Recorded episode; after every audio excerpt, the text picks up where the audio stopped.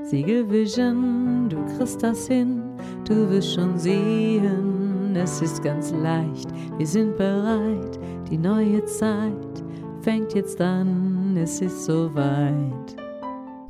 Willkommen bei den Siegel Vision Podcasts. Du bist bei einem der wunderbaren Siegel Vision Podcasts und ich wünsche dir ganz viel Spaß damit. Tja, ich habe mir zum Thema Pausen Gedanken gemacht.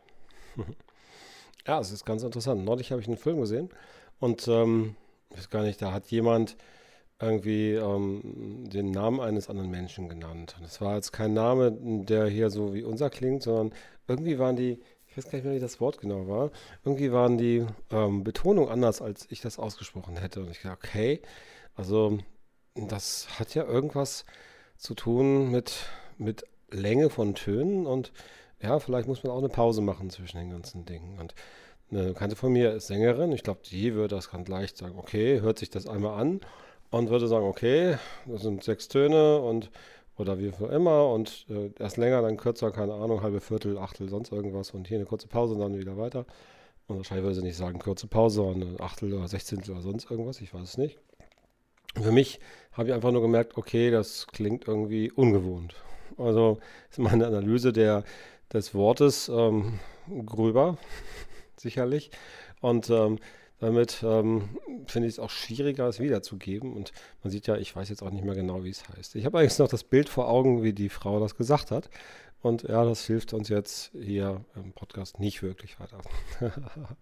ja, und da habe ich gedacht, okay, vielleicht muss man sich das anschauen. Und ähm, wahrscheinlich ist es, ist es so, wenn man Experte ist im Hören und äh, Kommunizieren mit Tönen, also als Sänger zum Beispiel, als Sängerin, dann hat man bestimmt anderen Fokus drauf, wie lang die einzelnen Silben sind oder die Töne und wie ähm, die Pausen sind und so weiter.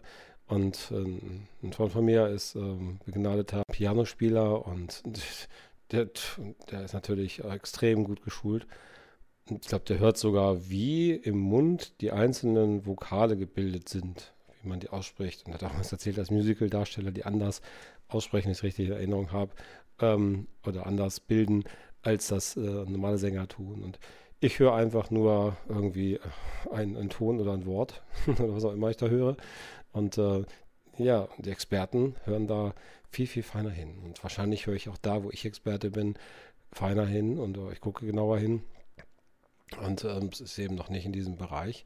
Und von daher ist das sicherlich okay. Und wenn ich jetzt hingehen würde mit meiner, mh, hm, meinem Fokus auf das und jetzt jemanden Namen sagen würde, dann würde ich vermutlich versuchen, so die wichtigsten, die Töne oder die Buchstaben zu wiederholen. Und vielleicht würde ich das Wort auch, äh, wenn ich es sehen würde, vorlesen können.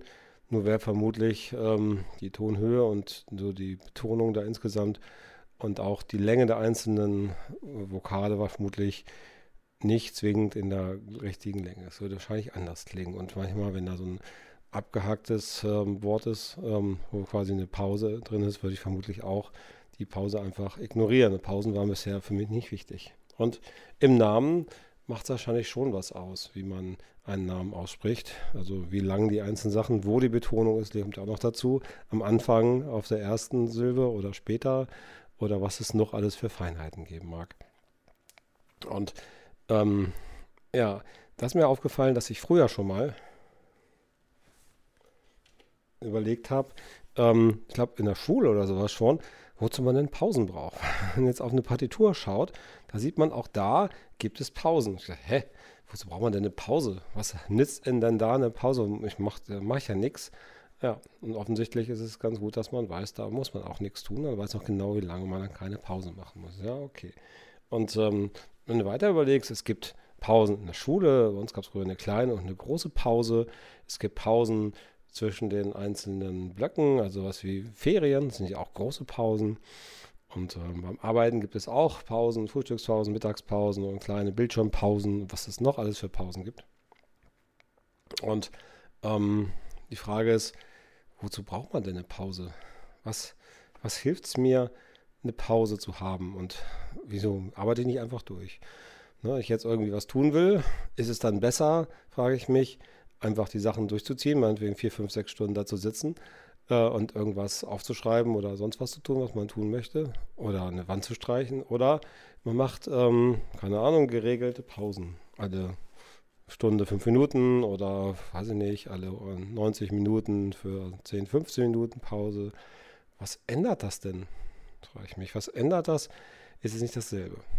Ja, klar, einerseits kann man erschöpft sein und braucht ein bisschen Pause. Das ist ein guter Grund für eine Pause. Also das ist Pause schon mal was Gutes, aber schon einen guten Punkt. Und ähm, vom Verstehen her, was passiert denn da?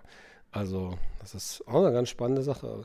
Möglicherweise passiert da auch eine Menge. Und wenn ich mir das so angucke, wenn dann so Kinder in, der, in den Ferien beobachtet, die werden gefühlt irgendwie viel reifer in den Sommerferien.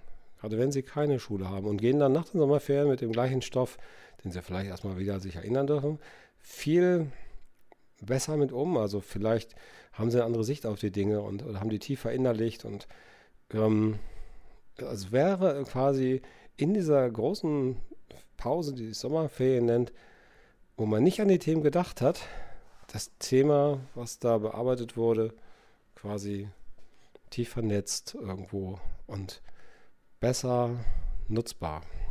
Vielleicht auch komplexer abrufbar oder wie auch immer. Ganz spannende Sache. Und was ist, wenn, wenn in Pausen das Gehirn quasi die Dinge weiter, weiterbringt in irgendeiner Art? Und dass es vielleicht gut tut, Pausen zu machen und hinterher nach der Pause mit dem anderen Blick oder mit neuen, kreativeren Ansätzen oder einfach nur leichter an die Themen ranzugehen. Ja, muss ich dann teilweise wieder einarbeiten, ja. Und ähm, wie gesagt, es gibt möglicherweise neue Ansätze. Das ist eine ganz coole Sache. Und wie macht man so eine Pause? Und da ist schon die große Frage, was man da tun will. Auf jeden Fall darf man sich, wenn man jetzt mal in diesen Aspekt geht, dass das Gehirn quasi Zeit haben möchte, um das zu verarbeiten, dann äh, ist es gut, was ganz anderes zu machen. Komplett was anderes, einfach ähm, was anderes zu machen als vorher. Also wenn man jetzt vorher ein Rätsel gelöst hat und dabei war, macht, bricht man ab und ähm, bewegt sich ein bisschen, macht ein bisschen Fitness oder isst was, trinken, trinkt ein Glas Wasser oder geht spazieren oder sonst irgendwas. Das kann auch nur in fünf Minuten sein und macht dann weiter. Und eine schöne Sache, die ich jetzt ähm, heute von Neil Donald Walsh ähm, gesehen habe, ist äh, eine coole Meditation. Er nennt die Stop-Meditation ähm, und er empfiehlt ähm, quasi für 10 Sekunden einfach mal aufzuhören. Also ich mache jetzt irgendwas und stopp, höre ich auf. Und dann gucke ich mir 10 Sekunden lang ganz, ganz intensiv das an, was ich gerade getan habe. Ich gucke es mir ganz genau an, in jedem Detail. Ich, ich rieche, ich höre, ich schmecke, ich nehme es mit allen Sinnen wahr, ganz kurz und ganz intensiv.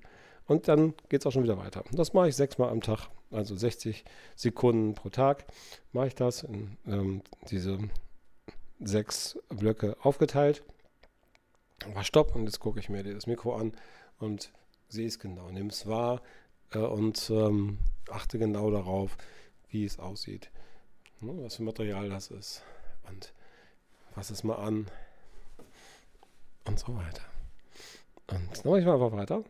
Und die Idee ist, dass man in dem Moment vollkommen mit allen Sinnen bei diesem Thema ist und dann erstens diese, dieses Ding wirklich ähm, bei sich hat, also verstanden hat und, und ähm, es ganz genau quasi mh, hm, genau analysiert hat oder genau gesehen hat, wahrgenommen hat. So dass es ein, ja, dass man eigentlich ein bisschen emotional mit dem, dem verbunden ist und dann diese Dinge sich im Gehirn weiter vernetzen können. Was es jetzt hilft, wenn ich mir ein Mikrofon angucke, weiß ich nicht. Und der zweite Effekt ist, dass ich dann mit diesen, dieser Pause mein Unterbewusstsein Zeit gebe, die Dinge zu vernetzen und zu verarbeiten, die ich gerade gemacht habe. Und jetzt kann ich ganz konzentriert da weitermachen. Hört sich spannend an. Ich werde es mal ausprobieren, wie es funktioniert. Könnt ihr ja auch mal machen. In diesem Sinne, viel Spaß, experimentiert fleißig und bis bald. Siegel Vision, du kriegst das hin, du wirst schon sehen, es ist ganz leicht, wir sind bereit, die neue Zeit fängt jetzt an dann ist es soweit.